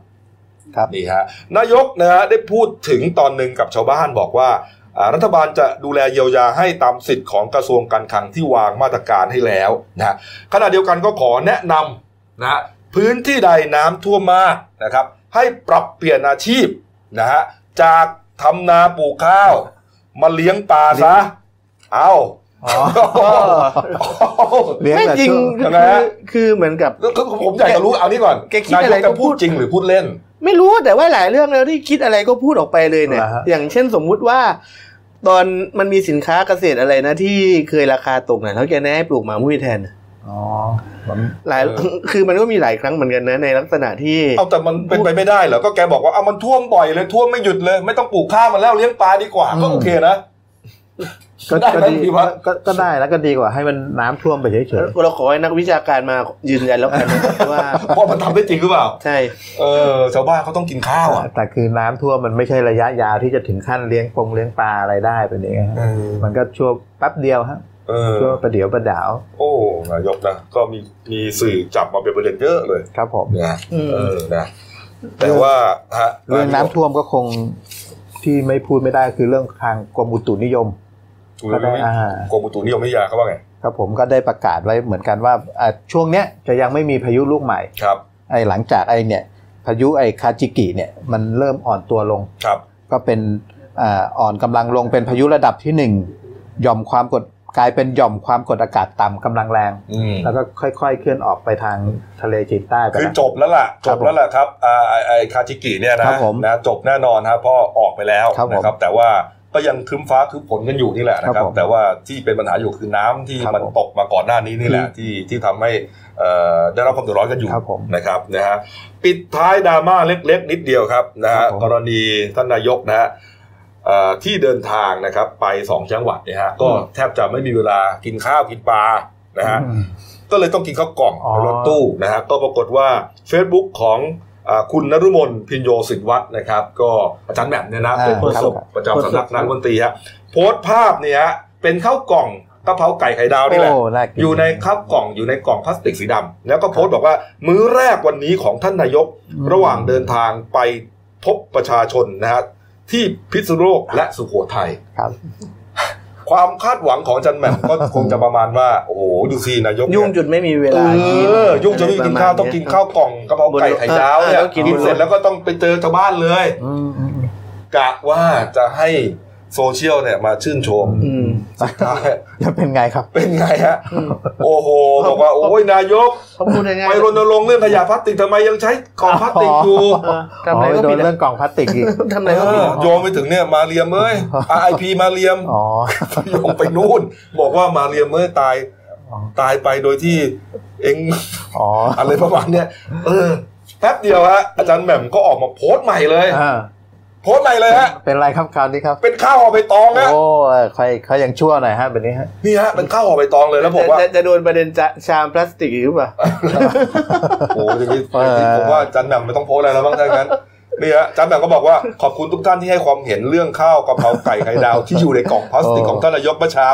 ต้องขออภัยด้วยที่ต้องขออภัยด้วยค่ะ ที่ไม่ได้สื่อสารบอกให้ทุกคนได้รับทราบ ความจริงท่านนายก เห็นข้าวกล่องพลาสติกไอกระเพราไก่ไข่ดาวนั่นน่ะพอเห็นปุ๊บตักเตือนเจ้าหน้าที่ที่จัดอาหารมาให้เลยว่า ไม่ต้องการให้มีการใช้ภาชนะพลาสติก ชนิด ง่ายๆ ใช้ครั้งเดียวทิ้งอีกใส่อาหารอีก อ๋อ แล้วก็ตลอดทั้งวันนี้ก็ไม่มีภาชนะพลาสติกให้เห็นอีกเลย นายกไม่ให้เลย อ๋อ บอกให้จัดมาแต่ภาชนะรักโลกเท่านั้น ม ต่อไปทำไงรู้ไหม ต่อไปเวลาออกงานเราคิ้วบินโตแล้วกันเนาะ มัน อืม กลับมาล้างใช้ใหม่ได้ อืม นี่ฮะ แค่นั้นแหละ ยังบอกต่อด้วยนะท่านนายกตระหนักดีถึงกรณีที่เกิดขึ้นกับมาเรียม อ่า และสัตว์ทะเลอีกมากมายที่ต้องตายเพราะขยะพลาสติกนะครับ รัฐบาลก็จะเอาจริงเอาจังกับเรื่องลดขยะพลาสติกแน่นอน โอ้ โอ้โหโซเชียลโซเชียลนี่เร็วมาก ไม่ เลยนะ คือ ครับ คือมันปัญหาคือมันเรื่องมันเรื่องขี้หมูขี้หมาไง เออเออ พูดได้ง่ายว่า คือรัฐบาล แต่ตอนนี้เขาบอกว่า คือ ก็ คือ คุณนะรณรงค์เอง ไม่ใช่คือมันเหมือนกับเป็นการหาเรื่องแบบหูขี้หมาแล้วอะคือพูดง่าย ๆก็ได้ ๆนายกทำอะไรก็ผิดอะตอนเนี้ยเหมือนกับอ้าวมีคนบอกมีสามวันก่อนมีแฮชแท็กบอกธนาธรอยู่ไหนน้ำท่วมจังบอกอ้าวแล้วไปแล้วประยุทธ์อยู่ไหนทำไมน้ำท่วมไม่ออกไปพบปะประชาชนอยู่บอกอ้าวเขาก็เป็นผู้บริหารเขาประชุมสั่งการได้ เออเออ ไม่ใช่ว่าเขาไม่ทำงาน ต้อง คือ ไป คุณ ไปวิ คื ด อ น้ำด้วยตัวเอง เออคุณจะสร้างภาพอะไรประมาณที่แบบจะให้จะให้ประยุทธ์แยกร่างไปประมาณสิบร่าง ออกทั่วประเทศให้เห็นอย่างนั้นเหรอ เออ คุณจำได้ไหมว่าสมัยตอนรัฐบาลเอ้ยตอนผู้ว่ากทมเนี่ย มันมีกรณีที่คุณวิจิตรรัตนกุลเนี่ย ตอนที่เหมือนกับเวลามีน้ำท่วมอะไรพวกเนี้ยแกก็เอ่อเหมือนกับแกเป็นวิศวะไงแกก็ลงพื้นที่เองแกก็ลงมุดท่อก็ไปดูนู่นนั่นนี่ อืม แล้วปรากฏว่าพอผู้ว่าคนต่อมาคุณสมัครสุนทรเวช อ๋อไม่ไปไม่ทำ ไม่ไม่ทำเขาก็บอกก็มีคนว่าอ้าวทำไมไม่ไม่ดูแลทุกสุขประชาชนเท่าคุณพิจิตรเลยคุณสมัครสวนกลับเลย ว่าไงฮะ ผู้ว่าต้องมุดท่อด้วยเหรอ เออ เออก็เขาทำงานเชิงนโยบายเนี่ย เออ คือบางเรื่องมันพูดง่ายๆว่าอะไรก็ถ้าคุณเกลียดคุณก็จับผิดอยู่ยุ่มยิ้มยุ่มยิ้มเนี่ย นั่นแหละเนี่ยก็เป็นประเด็นดราม่าอยู่เมื่อวานนี้แทบทั้งวันเลยช่วงเย็น นะ เขากล่องเนี่ยโอ้โห อืมเรื่องแค่เนี้ยบอก เออ เรื่องแค่เนี้ย เออ เหมือนกับชาวเน็ตว่างกันมากเนาะ เออเอ้ยเดี๋ยวคุณโดนชาวเน็ตถล่มนะ คุณพิวัตรไม่เกี่ยวผมนะอ่ะเอามาดูการบ้านการเมืองหน่อยนะครับ ครับ เอาสั้นๆแล้วกันนะพิวัตรนะก็ประเด็นเรื่องของการอภิปรายประเด็นถวายสัตว์นะฮะที่ตกลงกันแล้วว่า 18 กันยายน ก็ เนี่ ต ย ก นะ ล ครั ง บ ว่า 18 กันยานะครับก็ อืม 18 กันยาเป็นวันสุดท้ายของการปิดประชุมสภาสมัยสามัญนะครับ จ่ายแค่ไปเปล่ารัฐบาลอ่ะ ก็ถึงได้แค่เที่ยงคืนก็เขาทำงานเหมือนกันไม่ใช่เหรอ แล้วคือประมาณว่าเอาเราจะบอกว่าคุณอภิปรายไปมีประโยชน์อะไรไหม อืม จะพูดจริง ๆ ไม่มีเพราะอะไรรู้ปะเพราะว่าถามว่าทำไมถวายสัตว์ไม่ครบพลเอกประยุทธ์ก็ว่าพลเอกประยุทธ์ก็จะบอกว่าเขาถวายสัตว์ครบ แต่ว่าทีนี้ถ้าคุณคิดว่ามีความผิดอะไรก็ตาม ให้คุณรอมติของศาลรัฐธรรมนูญจบแค่เนี้ย ใช่ เอออ ม คุณคุณคิดว่ามีอะไรเพิ่มมากกว่านี้ไหม ผมว่าน่าจะมีนะ รอฟังกันแล้ว เรื่ กั อน งถวายสัตว์อะคุณคิดว่ามีอะไรเพิ่มมากกว่านี้ไหมถามว่า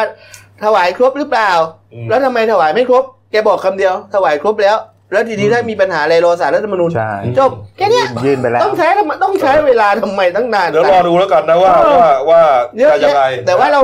มันมีโฟกัสโอเคว่าเรื่องถวายสัตว์เนี่ยมันมันอาจจะตอบกันง่ายๆแค่ประโยคนั้นแหละบอกว่าก็รอสารรัฐธรรมนูญวินิจฉัย อืม ว่าถูกไม่ถูกเนาะ อืม ครับ แล้วก็อาจจะมีการถามหน่อยว่าถ้าสารรัฐธรรมนูญมีคือมันมันไม่ควรจะคาดการณ์ล่วงหน้านะ ว่าถ้าสารรัฐธรรมนูญวินิจฉัยว่าการถวายสัตว์ที่ผ่านมาผิดจะรับผิดชอบยังไง มันยังไม่ควรจะคาดการณ์ล่วงหน้าไปขนาดนั้น แต่ประเด็นที่น่าสนใจในเรื่องการเขาอภิปรายวันที่ 18 ก็คือเรื่องของที่มาของงบประมาณที่ใช้ในการดำเนินโครงการ เพราะว่าเขาบอกเพราะว่าคือตอนนี้มันมีมีมล้อเต็มอินเทอร์เน็ตไปหมดแล้ว ครับ ที่บอกว่าเศรษฐกิจเติบโตแบบช้าลง ยังไงฮะ มันเติบโตไง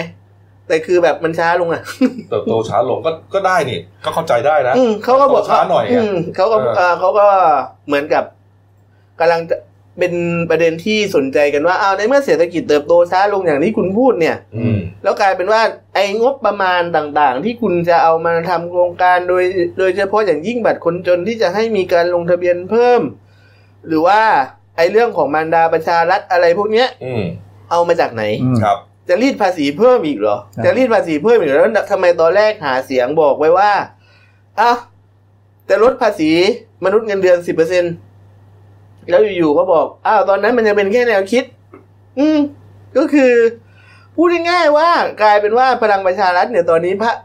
เอ่อภาพภาพภาพลักษณ์ไม่ค่อยดีอะ อืม กลับไปกลับมา อืม ในเรื่องในเรื่องเกี่ยวกับโดยโดยเฉพาะนั่นแหละ เรื่องเงินอ่าค่าจ้างกันต่ำเรื่องเงินเดือน ครับ โอเค แล้วก็ นะ มัน แต่ ก็ ว่า มี แต่ว่าเรื่องอภิปรายเนี่ยนะก็ยังน่าสนใจอยู่นะครับ ก็มีประเด็นสั้นๆ บอกว่า ก็แน่นอนพอวันเดียวใช่ไหมหมอชนน่านสีแก้วนะฮะอ่าก็บอกว่าเอาละก็ใช้เวลามาตั้งแต่9ก้าโมงครึ่งถึงเที่ยงคืนเลยแล้วกัน ไหนๆให้แค่วันเดียว อ่า เต็มสูบไปเลยทีนี้การจัดคนเนี่ยก็เห็นว่าวางขุนพลไว้ 15 คน สิบห้า แต่ว่ามีคนหนึ่งนะที่เขาเตรียมจะขอเวลาด้วยนะ ก็คือคุณมงคลกิจสุขสินธารานนท์หัวหน้าพักไทยศรีวิไล อ๋อขอมา พี่เต้พระรามเจ็ดนะฮะเขาบอกว่าขอสักสิบนาทีเลยแล้วกันนะ อ่า ประเด็นที่จะพูดนะคุณเต้บอกที่เลยบอกว่าประเด็นที่จะพูดคือจะยกเหตุการณ์ในประวัติศาสตร์เลยฮะกรณีพันท้ายนรสิงห์อะเออ ดูว่า เออ เอาดูซิว่า อ๋อ นายกจะตอบอย่างไร เอานะฮะ อ่ะจะถาม ครับ ถามว่านายกตอบยังไงใช่ไหม อืม เมื่อวานนายกตอนลงพื้นที่ที่พิษณุโลกนะครับ เออ ท่านก็บอกว่า อ่า ท่านเข้าใจละอ่าพลเอกประยุทธ์เนี่ย ท่านบอกว่าท่านเข้าใจระบบประชาธิปไตยนะครับ ปฏิบัติตามรัฐธรรมนูญทุกอย่าง เพราะรัฐธรรมนูญเป็นของปวงชนชาวไทย พระบาทสมเด็จพระเจ้าอยู่หัวลงพระปรมาภิไธย อืม ทรงมีพระปฐมราชโองการว่าเราจะปกครองแผ่นดินโดยธรรมเพื่อประโยชน์สุขของประชาชนใช่หรือไม่ มันสมบูรณ์แล้วผมถวายสัตว์สมบูรณ์ไหม ไปบอกเขาให้ผมหน่อย อืม อะไรกันนักหนา ไม่เข้าใจ เอาว่า ท่าน ไป ยืนยันแล้วว่าท่านถวายสัตว์สมบูรณ์นะครับ เออ เพราะฉะนั้นก็ แล้วแต่แล้วกันว่าในสภาจะเล่นกันยังไงแต่ก็ เชื่อได้ว่าสรุปคืออ่ะท่านอาจจะตอบสั้นๆว่าแบบก็รอสารรัฐธรรมนูญถึงจะผิดอะ อ่ะอ่านะมาอีกเรื่องหนึ่งแล้วกันนะประเด็นเมื่อวานนี้ครับมีการประชุมนะฮะเรื่องของการแบ่งงานของอ่าคณะกรรมาธิการสามัญประจำสภา ครับ ทั้งหมด 35 คณะเนี่ยนะฮะก็มีการแบ่งกันนะฮะเห็นว่าอ่าทางพักอนาคตใหม่เนี่ยต้องการประธานกรรมาธิการสำคัญสำคัญนะไม่ว่าจะเป็นกรรมาธิการการทหารการตำรวจ กิจการศาลองค์กรอิสระอ่าต่างๆเนี่ยนะแต่ว่าตกลงกันไม่ได้นะคุณธีรัตน์ ตกลงกันแม่ที่น่าสนใจที่กรรมาธิการ ที่พักอนาคตใหม่ต้องการเป็นโดยเฉพาะกรรมาธิการการทหารเนี่ย อืม ผมคิดว่าคนที่น่าจะเขาจะตั้งให้เป็นประธานน่าจะเป็นพลโทพงศกรรอดรอดชมพู อืม แล้วก็กรรมาธิการทหารเนี่ย อาจจะเป็นจุดเริ่มต้นของพักอนาคตใหม่ในการศึกษากฎหมายยกเลิกการเกณฑ์ทหาร อืม อันเนี้ยที่เราสนใจ นะเออ เออ นะ แล้วก็ น่าสนใจ พวกของแล้วก็ส่วนของกรรมาธิที่เขาต้องการกรรมการกรรมาธิการกิจการสารองค์กรอิสระ ครับ ก็น่าจะเป็นไปเพื่อการตรวจสอบขององค์นาน่าจะเป็นไปเพื่อการตรวจสอบองค์กรอิสระต่าง อืม ๆ ว่าแบบ อืม เหมือนเหมือนเหมือนกับมีความลำเอียงเข้าข้างรัฐบาลหรือเปล่า เพราะว่าคือมันก็มีข้อคอรหามาก่อนหน้านี้นะครับ ว่าองค์กรอิสระเนี่ยก็เหมือนกับว่ายังไงอะ อืม ตั้งโดยรัฐบาลคอสช อืม แล้วรัฐบาลนี้ก็เป็นคอสชเหมือนกัน ครับนะ แล้วเราจะได้ข้อสรุปไหมครับว่าใครจะได้เป็นประธาน ก็ยังก็ยัง ก็คิดว่าเดี๋ยวก่อนวันที่ 18 น่าจะต้องให้เรียบร้อย อืมให้จบในสมัยประชุมนี้แหละนะ ใช่ครับ อ้าวอีกเรื่องหนึ่งครับเมื่อวานนี้บ่ายสามโมงครับอ่าทันทสถานโรงพยาบาลราชทันครับได้ปล่อยตัวคุณสนธิลิ้มทองกุลนะฮะ ครับ อายุ 72 ปีนะครับ ผู้ต้องขังชั้นเยี่ยมที่ต้องคดีความผิดเกี่ยวกับกฎหมายหลักทรัพย์ และตลาดหลักทรัพย์ฮะ ครับ แล้วก็อื่นๆด้วยรับโทษมาแล้ว 3 ปี 1 เดือนนะฮะ คุณสนธิเนี่ยอยู่ในเรือนจำประพฤติดีช่วยเหลืองานราชการหลายอย่าง ประกอบกับอายุเกิน 70 ปีแล้ว แล้วก็มีโรครุมเร้าหลายอย่างนะฮะอ่าแล้วก็ภายหลังเกี่ยวข้องตีความพระราชกฤษฎีกา พระราชทานอภัยโทษปี 62 อย่างรอบคอบแล้ว พบว่าคุณสนธิเข้าข่ายได้รับพระราชทานอภัยโทษปล่อยตัวครับ ก็นี่ฮะก็สุดท้ายก็ปล่อยตัวออกมา นี่ฮะบรรยากาศก็ที่หน้าโรงพยาบาลทันราชทันเนี่ยฮะคุณจิตรนาถลิ้มทองกุลนะครับ ลูกชายนะครับ แล้วก็คุณปานเทพ วงศ์พัวพันธ์อันนี้เป็นอดีตแกนนำพันธมิตรเนี่ยนะฮะ ครับ ก็ไปรับตัวนะครับบรรยากาศก็เป็นไปด้วยความชื่นมื่นนะนะครับ อ่านี่ฮะนี่เอาละครับอ่ะมาที่ข่าวใหญ่อีกข่าวหนึ่งนะครับ เมื่อวานนี้ก็เป็นข่าว อ่าขึ้นหน้าหนึ่งนะหนังสือพิมพ์หลายฉบับนะครับ กรณีอ่านายสัตสัตวแพทย์ทีทัศน์นะครับอ่านายสัตวแพทย์ทีทัศน์นะฮะเป็นอาเกียรติระดาลมนะครับ ประธานสมาพันธ์รักผืนป่าแห่งประเทศไทยนะแล้วก็เป็นอดีตผู้สมัครสสกรุงเทพมหานครพรรคพลังประชารัฐ อ๋อครับ เขาไปยื่นร้องเรียนนะยื่นหนังสือร้องเรียนต่อพลเอกประวิตยวงษ์สุวรรณรองนายกรัฐมนตรีผ่านคุณศิระเจนจาคะสสกทมของพรรคพลังประชารัฐ อ่า ระบุว่าอธิบดีกรมอุทยานแห่งชาติสัตว์ป่าและพันธุ์พืช ปฏิบัติหรือละเว้นการปฏิบัติหน้าที่โดยมิชอบนะฮะเนื่องจากขณะดำรงตำแหน่ง ผู้อำนวยการสำนักส่งเสริมการปลูกป่า กรมป่าไม้ครับ มีเจตนาจัดทำเรื่องโอนเปลี่ยนแปลงงบประมาณไปเพาะชำกล้าไม้นะฮะในช่วงเดือนสิงหาคมปี 52สองครั้ง อืม งบวงเงินประมาณร้อยกว่าล้านเนี่ยฮะทั้งที่ทราบข้อเท็จจริงอยู่แล้วว่า ไม่สามารถจัดหาก้าไม้ได้ตามวัตถุประสงค์นั้นได้ อืม เป็นไปได้ยังไงไม้จะโต 50เซนติเมตรภายในระยะเวลา30 วัน มีอย่างเดียวเท่านั้นก็คือปลูกถั่วงอกเท่า นั้น นายสัตวแพทย์ทีทัศน์เขาพูดอย่างนี้ฮะ นอกจากนี้ฮะประเด็นที่น่าสนใจก็คือว่ายังมีข่าวการซื้อขายตำแหน่งอธิบดีกรมอุทยาน 600 ล้านบาท โอ้ นะฮะโดยมีการจ่ายเงินไปแล้วครึ่งหนึ่ง อีกครึ่งหนึ่งจะจ่ายในเดือนกุมภาพันธ์ปีหน้าฮะหกสามนะครับ แล้วก็บอกว่าหากรัฐมนตรีทรัพยากรธรรมชาติและสิ่งแวดล้อมไม่จัดการเรื่องนี้ จะขอตั้งฉายาว่ารัฐมนตรีถั่วงอก อืม ขณะที่อธิบดีกรมอุทยาน ก็จะเป็นอธิบดีเส้นใหญ่ อืม มีการเปิดคลิปสนทนาด้วย คลิปสนทนาระหว่างผู้อำนวยการกองและผู้อำนวยการสำนักหนึ่งเนี่ยมีการเถียงกันเรื่องของการแบ่งงานกันไม่ลงตัวแบ่งรายได้ไม่ลงตัว ครับ นี่ฮะ อ๋อ นี่อ้างอ้างว่าเป็นเป็นคลิปเสียงของ ทางนั้นใช่ไหมครับ ใช่ฮะ เนี่ย ที่ที่อะเป็นเป็นคำกล่าวอ้าง ใช่ ครับ เพราะ เป็ ว่าน เราก็ คำกล่าวอ้าง ครับผม ของคุณคุณหมอทีทัศน์เนี่ยนะฮะก็เรื่องนี้ฮะก็ตีแสกหน้ารัฐมนตรีทรัพยากรโดยตรงครับ คุณวราวุฒิศิลปะอาชา ครับ คุณวราวุฒิก็อยู่รนทนไม่ไหวครับเนี่ยฮะเมื่อวานนี้ก็เลยต้องออกมาให้สัมภาษณ์สื่อเลย บอกว่าที่คุณหมอทีทัศน์ไปพูดอย่างนี้น่าจะว่างมาก อืม นะฮะฝากไปบอกด้วยบอกว่าข้าราชการนะฮะจะมีข้าราชการในตำแหน่งไหนจะมีเงินถึง 600 ล้านบาท และถ้าเป็นข้าราชการแค่ระดับผู้บริการกองหรือผู้ดีเนี่ยต้องใช้เงินขนาดนั้นเนี่ยปลัดกระทรวงจะใช้เงินเท่าไหร่ครับ สิ่งที่พูดมาทั้งหมดเนี่ยคุณวราวุฒิบอกว่าไม่เป็นความจริง อืม จะแถลงข่าวอะไรนี่ควรจะต้องใช้วิจารณญาณ และวุฒิภาวะให้มากกว่านี้หน่อย ไม่ใช่สักแต่พูดไป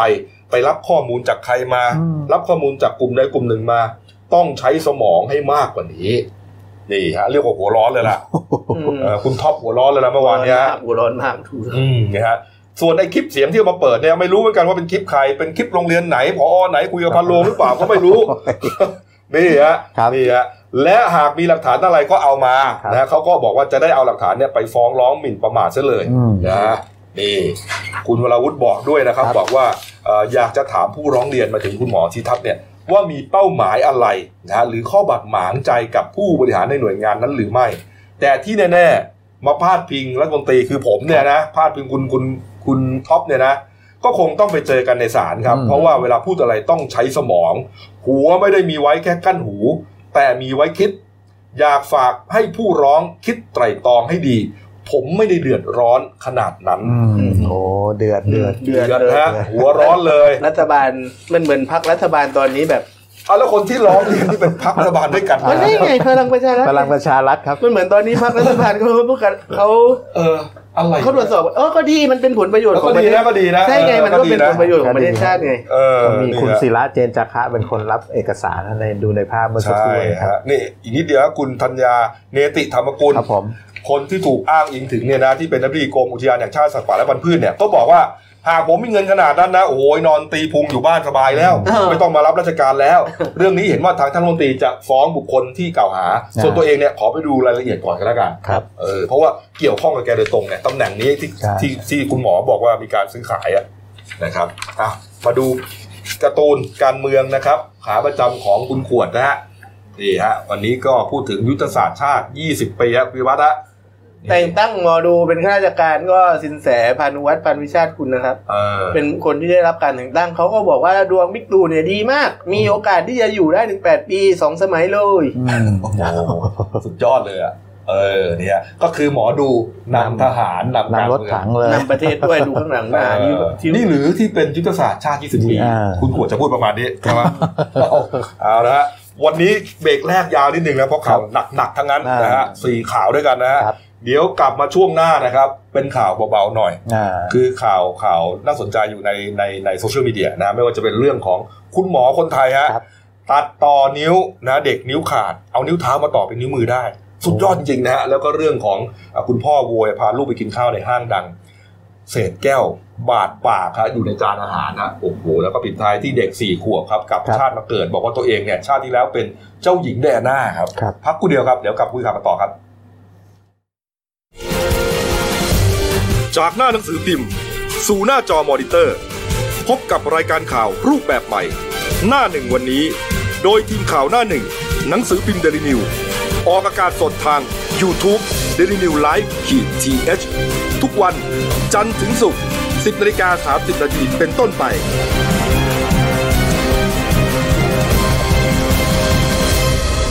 แล้วคุณจะได้รู้จักข่าวที่ลึกยิ่งขึ้น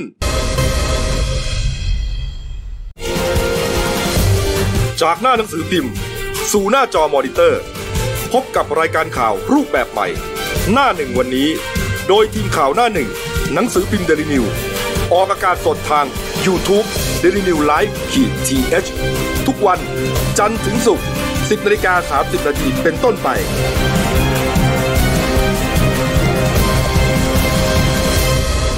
แล้วคุณจะได้รู้จักข่าวที่ลึกยิ่งขึ้น ครับผมเข้าสู่ช่วงสองของรายการนั้นหนึ่งวันนี้ครับพบกับคุณเติ้ลวรทัศน์กองทัพโตครับผู้ช่วยหัวหน้าข่าวนั่นเอง สวัสดีครับ เอาละครับเอ่อเรื่องที่เกริดไว้ครับเอ่อเมื่อวานนี้ฮะเฟซบุ๊กของดรวิชิต โรงพยาบาลจุฬารัตน์สามนะฮะ ครับ เขาได้โพสต์เหตุการณ์หนึ่งนะบอกว่า อ่าเหมือนกับมีคุณหมอรุ่นน้องคนหนึ่งนะฮะ อ่า คุณหมอรุ่นน้องคนเนี้ยอยู่โรงพยาบาลรัฐ ครับ นะฮะโทรมาปรึกษาแก อ่า โทรมาปรึกษาดรวิชิตเนี่ยคุณหมอวิชิตนะอ่าบอกว่าอาจารย์ครับอ่าผมอ่าผ่าตัดเด็กคนหนึ่งนะผ่าตัดนิ้วอายุเจ็ดขวบนะฮะ ครับ เอ่อที่เกิดอุบัติเหตุเรื่องสักอย่างเนี่ยนะจนนิ้วขาดนะฮะเนี่ยเข้ามาเลยฮะรูปนิ้วขาดเนี่ยนะนี่ฮะอย่างที่เห็นเนี่ยฮะแล้วมันเกิดการอุดตันของเส้นเลือดจนไม่สามารถฟื้นกลับมาได้คือต่อไม่ติดอ่ะ อืม คือน้องคงไปเกิดอุบัติเหตุแล้วนิ้วหัวไม่มือขาด ก็มาหาหมอเพื่อช่วยต่อ แต่ต่อแล้วเนี่ยเกิดการอุดตันของเส้นเลือดสุดท้ายไอ้ส่วนที่หลุดเนี่ยมันตายไป ต่อไม่ติด คุณหมอเขาก็แบบสงสารเด็กอะบอกว่าไอ้นิ้วหัวไม่มือเนี่ยเป็นสิ่งที่จำเป็นมากในการใช้หยิบจับ คือถ้าปราศจากหัวไม่มือเนี่ยจะหยิบจับสิ่งของได้ลำบากคือห้านิ้วเนี่ยนิ้วไหนขาดเนี่ยยังไม่สำคัญเท่านิ้วหัวแม่โป้ง อืม นะฮะเพราะฉะนั้นก็เลยโทรมาปรึกษาคุณหมอวิชิตเนี่ยบอกว่า เอ่อจะจะเป็นไปได้ไหมว่าจะมาช่วยผมหน่อยอะไรประมาณเนี้ยอ่าคุณหมอชิดก็บอกว่าเอ่อถ้าจะให้เด็กมาที่โรงพยาบาลเอกชนเนี่ยอาจจะลำบาก ถ้าอย่างนั้นอย่างนี้ได้ไหมครับ ต่างคนก็ต่างเรียกอาจารย์กันนะนะครับ สองคนเนี้ยถ้างั้นอย่างนี้ได้ไหมเดี๋ยวเดี๋ยวผมจะเอ่อยินดีไปผ่าตัดให้ที่นั่นอ่าเอาไหม ครับ หมอรุ่นน้องก็บอกว่าโอ้โหดีมากเลยครับ เดี๋ยวผมจะเตรียมห้องผ่าตัดไปให้นี่ครับคุณหมอวิชิตเนี่ย ก็เดินทางไปผ่าตัดเรียบร้อยฮะวิธีการผ่าของเขาฮะในเมื่อไอ้นิ้วหัวแม่โป้งเดิมเขาต่อไม่ติด ครับ นี่เขาใช้นิ้วเท้าฮะนิ้วเท้าของเด็กคนนี้แหละนะฮะใช้วิธีเทคนิคทางด้านจุลยศัลยกรรมฮะยาวนิ้วเท้าเนี่ยนิ้วที่จะเอาตัดออกก็คือนิ้วชี้ของเท้าเห็นไหม อ่านี่ นี่เขาวาดใช้หมึกวาดเรียบร้อยนะจะถูกปัดตัดอย่างนี้ออกไปนะ อ๋อเอาใช้นิ้วชี้เหรอครับ ใช่ฮะ คือคือต้องยอมฮะ ครับ เพราะว่านิ้วเท้าไม่เป็นไรไง ไม่ได้ใช้หยิบจับอะไรเนี่ยอยู่ในรองเท้า แต่ว่ามือมันสำคัญ ครับ สุดท้ายฮะผ่าตัดเลยฮะ เอาภาพผ่าตัดออกมาก่อน ภาพผ่าตัดฮะ มันมี อ่า ภาพผ่าตัดที่จะเห็นเลยแหวกเลย อืม อ่ะนะฮะ อ่ะก็สุดท้ายเหลือสี่นิ้ว ตัดนิ้วชี้เท้า เออนี่ฮะ นิ้วชี้เท้า ไป ะฮะ เป็นนิ้วโป้ง ไปเป็นนิ้วโป้งฮะ นิ้วโป้งมือ เออ โอ้ นี่ฮะ โห นี่คือสภาพที่ถูกตัดไปแล้วแล้วก็แผลหายแล้วนะ อ่าฮะ อ่า ทีนี้มือที่ผ่าตัดต่อติดแล้วฮะนี่ฮะ โอ้โห นิ้วหัวแม่โป้งของน้องคนนี้ที่เห็นนี่คือนิ้วชี้เท้าของน้องเขาเองนะครับ นี่ฮะโอ้โห โอ้มันจำเป็น มันอาจจะดูเอ่ออาจจะดูไม่สมส่วนหน่อย เออ นะฮะแต่ว่ามันก็ยังใช้งานได้ ใช่ได้เขียนหนังสือได้หยิบจับ ถูกต้องเออเขียนเออเขียนหนังสือต้องใช้ใช้ มันเป็ เป็น น มื โป้ อง ขวา เนี่ยเนี่ยฮะเขียนหนังสือ มัมืขวาด้วย โอ้โหมือขวาด้วยฮะ โอ้โหนี่ฮะ โอ้โหแล้วเด็กด้วยฮะเด็กก็ เออ ก็เป็นเรื่องสำคัญเพราะยังต้องโตแล้วต้องเขียนหนังสือต้องใช้งาน โอ้นี่เป็นเรียกว่าเป็นบุญจริงนะ โอ้โห เป็นบุญของน้องคนนี้แล้วก็เป็นเรียกว่าเป็นบุญของคุณหมอทั้งสองคน โอ้ นะ โห ฮะ แล้วเป็น ครับ ความสามารถของ ใช่ วงการแพทย์ไทยด้วยครับ คือคือหมอบางคนเนี่ย ไม่หยุดแค่นั้นไงพอต่อไม่ติดอาจจะมีบางคนนะอ่ะต่อไม่ติดก็จบนะ อืม ใช่ไหมอ่ะต่อไม่ติดก็จบแล้วรักษาไม่ได้แล้วต่อไม่ติดก็ตาย แต่ว่านี่เขาไม่ยอมแพ้ไง ครับ แม้ว่าตัวเองอาจจะทำไม่เป็นแต่รู้ว่ารุ่นพี่ที่เป็นอาจารย์ ค เนี่ วาม ย เชี่ยวชาญ เคยทำอยู่ อืม อืม เอ่อเคยใช้วิธีการจุลศัลยกรรมเนี่ยเอานิ้วนั้นมาต่อนิ้วนี้เนี่ยปรึกษา โอ้โห ทำกันให้ฮะโอ้เป็นเรื่อง ค ดีจนนี้ ริงนะ แก้ปัญหาได้ดีเลยฮะ ถูกต้องฮะนี่เป็น Facebook ของดรวิชิต จากโรงพยาบาลจุฬารัตน์สามนะต้องให้เครดิตท่านด้วยนะฮะ เยี่ยมเยี่ยมเลยครับผลงานแพทย์ไทยครับ ถูกต้องครับนะฮะเอามาอีกเรื่องหนึ่งนะในโซเชียลมีเดียเนี่ยนะฮะก็มีคุณพ่อคนหนึ่งนะเขาโพสต์ว่าพาลูกไปกินข้าว แต่ในจานข้าวไม่ได้มีแต่ข้าวอะ อืม มีเศษแก้วด้วยอะพี่โกะ อ๋อ ก็ไปกินแถวห้างสรรพสินอ่าร้านอาหารในห้างสรรพสินค้า ย่านลาดพร้าวเนี่ยครับ ครับ ไปกินช่วงค่ำ อืมมาจาก ครับ Facebook ของคุณพิเชษฐ์รักดีกันแล้วกัน ครั นะ บผม อะอ่านอย่างนี้กัน ๆ แล้ว ช่ว กั ง น ค่ำๆวันที่หนึ่งก็ช่วงวันหยุดที่ผ่านมา หนึ่งกันยายนนะค ค รั รับ บผมแล้วก็ขณะขณะกำลังกินข้าวอยู่ดันติดลูกชายดันเคี้ยวแล้วก็ไปเจอเศษแก้ว อืม แล้วก็บาดเข้าที่ลิ้น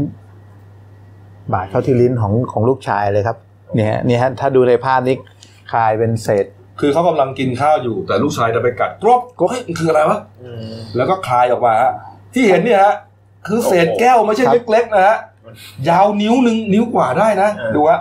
ไอ้ แล้วแล้วที่นั่นเนี่ยคือไปบาดลิ้น ครับ น้อง บาด เขา ลิ้นเลยครับ โอ้โห อันนี้ก็สอบสอบถามทางร้านอ่ะ อืม เอาจะช่วยเหลือยังไงเนี่ยบาดลิ้นแบบเนี้ย อืม เบื้องเบื้องต้นทางร้านก็ไม่รู้จะทำยังไง อืม ตอนนี้ทางผู้ปกครองของเด็กก็เห็นดูทางร้านก็เงอะเงอะงะงะก็ผลสุดท้ายก็ตัดสินใจเนี่ย พาลูกเข้าไปหาไปที่โรงพยาบาลก่อนเลยไปคือไปรักษาที่บาดแผลนั่นแหละครับ ปัญหาก็คือว่า มันมันเคราะห์ดีไง ครับ ที่เขายังไม่ทันคืนเข้าไปอ่ะ ครับ นะคุณเติ้ลถ้าคืนเข้าไปเนี่ย โอ้โหล โอ้ ง โห คอ มันเข้าไปบาดพวก อ่า ลำ ใช่ คอช่องท้องอะไรของเราอ่ะกระพงกระเพาะลำไส้อ่ะ ครับผมตอนนี้สิ่งที่ตัดตะไอยติดตามมาก็คือในลักษณะพอเกิดปัญหาแบบนี้ขึ้นที่ตามร้านอาหารแบบนี้ อืม ใครควรจะรับผิดชอบ เราก็ต้องร้านอาหารดิ อ่ะก็อย่างอย่างเคสแบบเนี้ย เออ ซึ่งทางผู้จัดการร้านอ่ะซึ่งก็ควรต้องเข้ามาดูแลก็คืออย่างน้อยเพราะเหตุเกิดช่วงค่ำๆอ่ะ ครับ การแก้ปัญหาเบื้องต้น อย่างน้อยก็ถ้าสมมติทางห้างหรือทางร้านมีทีมปฐมพยาบาลอะไร เออเออเออก็กลายเป็นว่าคุณพ่อก็ต้องพาลูกไปหาหมอเอง อ่าพาลูกไปหาหมอ อืม แล้วก็ไอทางร้านก็เหมือนว่าไม่รู้จะทำไงเพราะช่วงนั้นประมาณสักทุ่มสองทุ่ม คือผมว่านะคุณพ่อเขาเนี่ยยังไงต้องรักษาลูกก่อน ครับ แต่หลังจากนี้พอโพสต์เสร็จแล้วเนี่ย ครับ เดี๋ยวต้องมีแน่นอนฮะตามมาแน่นอนนะ ต้ เรื่ององมี การ แน่ ฟ้องร้องอะไรต่างๆนะฮะ การแสดงความรับผิดชอบ ถูกต้องนะ ขทางร้า นะฮะนี่เพราะว่าเคราะห์ดีอย่างที่บอกไงต้องตื่นเข้าไปเป็นไง แล้ว ใช่ ก็ ไหม ต้องต้องไปหาสาเหตุด้วยว่า และเศษไอชิ้นแก้วน่ะ เออ มันมันไปตกอยู่ในนั้นได้ไง คุณ แล้ว พ่อ มั ท่าน จก เนี้ยไหเขาไม่ได้บอกว่าร้านไหนนะ อ่าฮะ แต่พอโพสต์ไปแล้วเนี่ยชาวเน็ตเข้าไปคอมเมนต์ไง อ่า ก็พยายามเดากันว่าร้านไหนบอกหน่อยได้ไหมจะได้ไม่ไปจะได้ไปบอกไงอ่ะเดี๋ยวภาพมานิดนึงฮะก็ไปจับได้นะฮะว่ามันมีแก้วมันมีเหมือนถ้วยไอติมอะเอาภาพที่มีถ้วยไอติมอะนี่อะภาพเนี้ยเนี่ยไอถ้วยไอติมเนี่ย อืม เขาเนี่ยเขาร้องอ๋อกันเลยบอกโอ้ยถ้าไอติมอย่างนี้นะรู้เลยร้านไหน เหรอครับ เออไปหากันเอาเองก็แล้วกันผมไม่บอกแล้วกันนี่ฮะนี่เป็นถ้วยไอติมแต่ทีนี้ไอเศษแก้วเนี่ยไม่รู้มันจากถ้วยไอติมหรือเปล่านะหรือจากไหนก็ มั ไม่ น รู้ ยาวมันค่อนข้างยาวนะ นี่ฮะนี่ฮะห้างดังย่านลาดพร้าว ครับ ใช่ไห ผม ม ห้างดังย่านห้าแยกลาดพร้าว ก็ มันก็มีอยู่ โอ้ทางนี้ผมไม่ต้องบังแล้วใช่ไหม มันมีอยู่สองสองห้างนะ มีสองที่นะครับ สองที่สองห้าง ไม่ต้อง อืม ในเฟซบุ๊กเขาบอกเลย อ่า เฟซบุ๊กของคุณพ่อเนี่ยเขาบอกเลยเซ็นทรัลลาดพร้าว อ๋อ นะครับ ทำไม บ้านผมยังไม่ได้ผมยังไม่ดูไม่ได้ดูใน Facebook ผม เหร ก็ อ ดูว่าเออเห็นบอกว่าห้างดังย่านลาดพร้าวไปแล้วก็บอกว่าตรงนั้นมันมีสองที่นะ ผมเห็นคุณเล่นแต่เฟซบุ๊กนะช่วงหลังเนี่ยเว่นเบอร์มากเลย อันนี้ แล้วบอกไม่ดูเฟซบุ๊กเออ ผมว่าก็ต้องกลับไปดู Facebook คุณพ่อเนี่ยหลังจากเนี่ย อ่าน ำมาแชร์ ใช่ ข้อมูลแบบเนี้ย ใช่อืม ทางร้านดำเนินการช่วยเหลืออะไรยังไงบ้าง ใช่ใช่ครับ โดยเฉ อ่ พาะเรื่อง ก็ การ เป็น รั เรื่ ก อง ษาพยาบาลอะไร อื พวก ม นี้ เป็นเรื่องที่เรามาเตรียมไว้แล้วกัน ถ้าร้านเขารู้ตัวนี่ป่านนี้คงน่าจะรีบติดต่อคุณพ่อว่าจะช่วย รู้แล้วเออ รู้ ถูกต้อง อะไร ดีกว่าร้อย ปล่อยถ้าปล่อยไป โอ้ตายครับ จบเลย แล้วเขาเดี๋ยวนี้โซเชียลมันมัน ใช่ ดังมากนะเขาแชร์กันนะ อ่า ลูกค้าจะหายเอานะ ถูกต้อง แทบ นั่น ว่า นะอ้าวมาปิดท้ายที่ข่าวนี้นะคุณเติ้ลก็ ครับ รอจะเล่าอยู่นะครับ มี อ่า เด็กสี่ขวบคนหนึ่งนะเป็นเด็กชาย คุณพ่อเขาอ้างว่าลูกชายเนี่ย เป็นเจ้าหญิงแดน่ากลับชาติมาเกิด ลูกชายอะ ลูกชายฮะ ใช่ ถ้าจำกันได้ฮะเจ้าหญิงแดน่าเนี่ยนะก็ ครับ สิ้นพระชนม์นะฮะจาก ครับ อุบัติเหตุนะครับ เมื่อปี 1997 หรือปี ครับ 2540 นับจากวันนี้ก็ 22 ปีมาแล้วเนี่ยนะฮะ ครับ ที่ประเทศฝรั่งเศส ครับ ตอนนั้นเป็นข่าวดังไปทั่วโลกนะฮะก็เอ่อพระโอรสนะฮะพระราชโอรสก็คือเจ้าชายวิลเลียมนะเจ้าชายแฮร์รี่ตอนนั้นก็ยังยังทรงพระเยาว์อยู่เลยนะฮะ ครับ นี่ฮะผ่านไป 22 ปีครับปรากฏว่ามีข่าวนี้ออกมาครับคุณเติ้ลฮะ ครับอ่าก็เมื่อไม่นานมานี้ครับเว็บไซต์ต่างประเทศรายงานว่าอ่าคุณเดวิดแคมเบลเป็นนักร้องชาวออสเตรเลียวัย 45 ปีเนี่ย อืม ไปเปิดเผยในรายการหนึ่งว่า คิดว่าลูกชายตัวเองที่ชื่อบิลลี่วัย 4 ขวบเนี่ย เออ อาจจะเป็นเจ้าหญิงแดน่ากลับชาติมาเกิด ไปทำไมไปคิดอย่างนั้นอ่ะ เพราะว่าบรรยายรายละเอียดทุกอย่างเกี่ยวกับเจ้าเจ้าหญิงแดน่าได้หมดเลย เริ่มจากอันแรกเลยเมื่อตอนอ่าน้องมิลลี่เนี่ยอายุสองขวบ อืม คุณแม่เนี่ยอ่าอ่าลิซ่าภรรยาของคุณเดวิดเนี่ย ครับ อ่าได้รับการ์ดของเจ้าหญิงแดน่าลูกชายไปสองขวบหันมาชี้เลยนี่ไงดูดิผมตอนผมเป็นเจ้าหญิงแดน่า ไม่ถึงไม่ไม่ถึงใครใครส่งมาให้ฮะได้ คือเป็น รับ เพิ่มการ์ดน่าน่าน่าจะเป็นการหยิบการ์ดของเจ้าหญิงออกมาว่าเออเป็นเป็นรูปของเจ้าหญิงแดน่า อ่าใช่ น่าจะน่าจะเป็นอย่างนั้นมากกว่า ครับ นะ ปรา ฮะ กฏว่า อ่า ลูก ปรากฏว่าหันมาเด็กสองขวบนะ อืม หันมาบอกเลยดูสิครับนี่ตอนนี้ผมเป็นเจ้าหญิงแดนหน้า อ่า อ่า เขาก็เริ่ม อ่า แต่นั้นก็ยังไม่อะไร เรื่อง มาก เรื่องเรื่องแรกนะ เออ ผ่านไป มีเพื่อนคุณพ่ออ่ามามาเยี่ยมมาจากสกอตแลนด์ ครับ มาเยี่ยมที่บ้าน ปรากฏว่าบิลลี่เนี่ยเล่ารายละเอียดของปราสาทเบลมอรัลซึ่งเป็นสถานที่พักผ่อนสุดโปรดของเจ้าหญิงแดนหน้าเนี่ย อืม ในในสกอตแลนด์เนี่ย ครับ ให้ฟังได้เลยในอย่างละเอียดทั้งทั้งที่เจ้าตัวไม่เคยไปนะ เออ บอกด้วยว่าบนฝาผนังมียูนิคอร์นเขารู้ได้ไง พ่อเขาสงสัยว่าเฮ้ยลูกชายรู้ได้ไงว่า เออมันเริ่ม เออ คือเริ่ม อืม เริ่มจะมีเรื่องที่เกี่ยวข้องกับ อ่า เจ้าหญิงไดน่าเพิ่มมากขึ้นเรื่อยๆเรื่อย อ่า ๆอืม ใช่ครับ หลังจากนั้นก็เคยมีคนถามว่า อ่ะแล้วที่บ้านเนี่ย ที่บ้านของเจ้าหญิงแดนน่ามีใครอีก ปรากฏว่าบิลลี่บอกว่ามีพี่ชายคนหนึ่งชื่อจอห์น เออ เออก็ก็พ่อแม่ทั้งของคู่เนี่ยก็เลยไปเปิดหาข้อมูลดูปรากฏว่าพี่ชายของเจ้าหญิงแดน่าชื่อจอห์นจริง อืม เอ้า แต่เสียชีวิตไปเมื่อปี 1960 1960 เสียไปนานแล้ว เสียแล้วแล้วก็เจ้าตัวยังเคยพูดว่าอีกนะว่ามีลูกชายสองคน ซึ่งพ่อเขาคิดว่าน่าจะเป็นอ่า ก็แน่นอน เจ้าชายวิลเลียมกับเจ้าชายแฮร์รี่ อ่า เออแน่นอน หลังจากนั้นเนี่ยอ่าตอนที่ท้ายท้ายสุดเนี่ยอ่าเห็นว่านะฮะเรื่องที่ทำให้ขนลุกที่สุดคือเอารูปตอนเกิดอุบัติเหตุที่ที่เสียชีวิตตอน ที่ที่ประชนไป อ่าที่ ครับ อ่า ครับ ที่ประชนไป เป็นเอาภาพมาให้ดูภาพสองสามภาพ เป็นภาพที่เจ้าหญิงแอนนาสิ้นประชน อ่า นะตอนที่อุบัติเหตุใต้ ค อุ รับ โมงค์เอ่ออุโมงค์ อ่า ลอดใต้แม่น้ำเนี่ยนะ อ่า อ่า ฮะปรากฏว่า อ่าบิลลี่เนี่ยบอกว่าเป็นภาพตอนผมเป็นเจ้าหญิงแดนหน้า แต่จู่ๆก็มีเสียงดัง แล้วผมก็ไม่ใช่เจ้าหญิงอีกต่อไป โอ้โห คุณพ่อ คุณพ่อคุณแม่นี่งงเลยครับ บอกว่าไม่เคยเล่าเรื่องราวอะไรที่เกี่ยวกับราชวงศ์อังกฤษให้บิลลี่ฟัง อืม ในบ้านก็ไม่เคยมีข้าวของอะไรเกี่ยวกับราชวงศ์อังกฤษเลย อืม ก็เลยทำให้ไม่รู้ว่าจะอธิบายเรื่องที่ เอ เกิด อ ขึ้น เรื่อง ว่า เรื่องแปลกๆพ ป็นวยัไกนี้เนี่ยไอ้กลับชาติมาเกิดเนี่ยเราก็เหมือน เหมือน ใน จะ ไทย เหมือนกับ มี อยู่ในไทยนะ ในไทย เออ มี มีการเขียนหนังสือเยอะแยะนะ อ่า เคยอยู่หมู่บ้านเดียวกันอะไรเนี่ยเออเราก็เพิ่งเคยได้ยินเออมันมีเรื่องของเกี่ยวกับฝรั่ง ในไทยผมเคยดูรายการทีวีที่มีเด็กเด็กคนหนึ่ง พูดเรื่อง าพูดเรื่องว่าชาติที่แล้ว เออ ตัวเองโดนฆ่ายังไงมาแล้ว เออ พูดมาอะไรเงี้ยแล้วมาอยู่กับ แล้วเขาพิสูจน์ต่อด้วยนะ อ่าร ายการนะเขาก็ไปตามมาเรื่องนั้นเป็นจริงป่ะเอ้ยมันมี อ่า จริงด้วยก็อย่างเรื่องเนี้ย เออ ใช่ อย่างบอกว่า อืม เป็นเจ้าหญิงอยู่ดีๆ แล้วก็พอเสียงดัง ก็ เขา ไม่ อา ใช่ จจะเป็นเพราะว่ารถชน อ่า ปึ้งใช่ไหม ครับ ผมก็ไม่ใช่เจ้าหญิงอีกเลย ครับ ก็คือสิ้นพระชนม์ ครับ โอ้โหเนี่ยก็เป็นเรื่องที่ถูกเปิดเผยมาเนี่ยนะครับ เป็นครอบครัวของชาวออสเตรเลียใช่ไหมครับ ศิลปินให้เป็นศิลปิน เออ เป็นนักร้องนะ เอ้า ครับ ก็มีเรื่องเอ่อดีๆอย่างนี้แหละนะฮะ ครับผม เบาเบาๆบ้างนะฮะ ครับ เล่าให้ฟัง ผมว่าต้องน่าจะติดตามมาเล่าให้ฟังต่อนะฮะว่าว่ามีใครไปพิสูจน์เรื่องนี้หรือเปล่า อืม เพราะมันเด็กแค่สี่ขวบอะครับ ครับ เอาละฮะ มาดูหน้าซื้อพิมพ์เราหน่อยนะครับ นี่ฮะ หลายเรื่อง อันนี้อุบัติเหตุที่เกิดขึ้นที่อำเภอโพนทองใช่ไหมฮะโก็ ครับผม แก๊งไล่ล่าอ่าแก๊งค้ายาใช่ไหมฮะไล่ล่ากัน ครับผม อ่าสุดท้ายก็บาดเจ็บ อ่าน นะครับ นี่ฮะ ก็เป็นภาพอีกหลายภาพนะอ่ะยกลงพื้นที่นะฮะ นี่อ้าวมีข่าวพยาบาล พยาบาลลืมเบรกมือจนรถเก๋งไหลทับเสียชีวิตด้วยฮะที่โคราช บ่อย อืมต้องระมัดระวัง ครับผมเรีนะคยนรับอืมเอาละครับเอาละฝากช่องเราด้วยนะครับเดนิวไลฟ์ขีดจีเอสนะครับ เข้ามาแล้วกด subscribe กดไลค์กดแชร์ครับ กดกระดิ่งแจ้งเตือนมีรายการดีๆ ทั้งวันและทุกวันนะฮะวันนี้จบรายการครับอ่าเป็นสดหมดเปลือกอันคัดนะฮะก็จะเป็นบทสัมภาษณ์ของดาราเซเลบริตี้ต่างๆ แบบไม่ตัด ครับ ดูกันไปยาวๆครับนะฮะเห็นสีหน้าสีตาทั้งนักข่าวน้ำเสียงต่างๆนะฮะพอติดตามกันแล้วกันเที่ยงตรงนะครับ วันนี้หมดเวลานะครับ เราสามคนลาไปก่อนขอบพระคุณทุกท่านที่ติดตามรับชมครับ ลาไปก่อนครับ สวัสดีครับ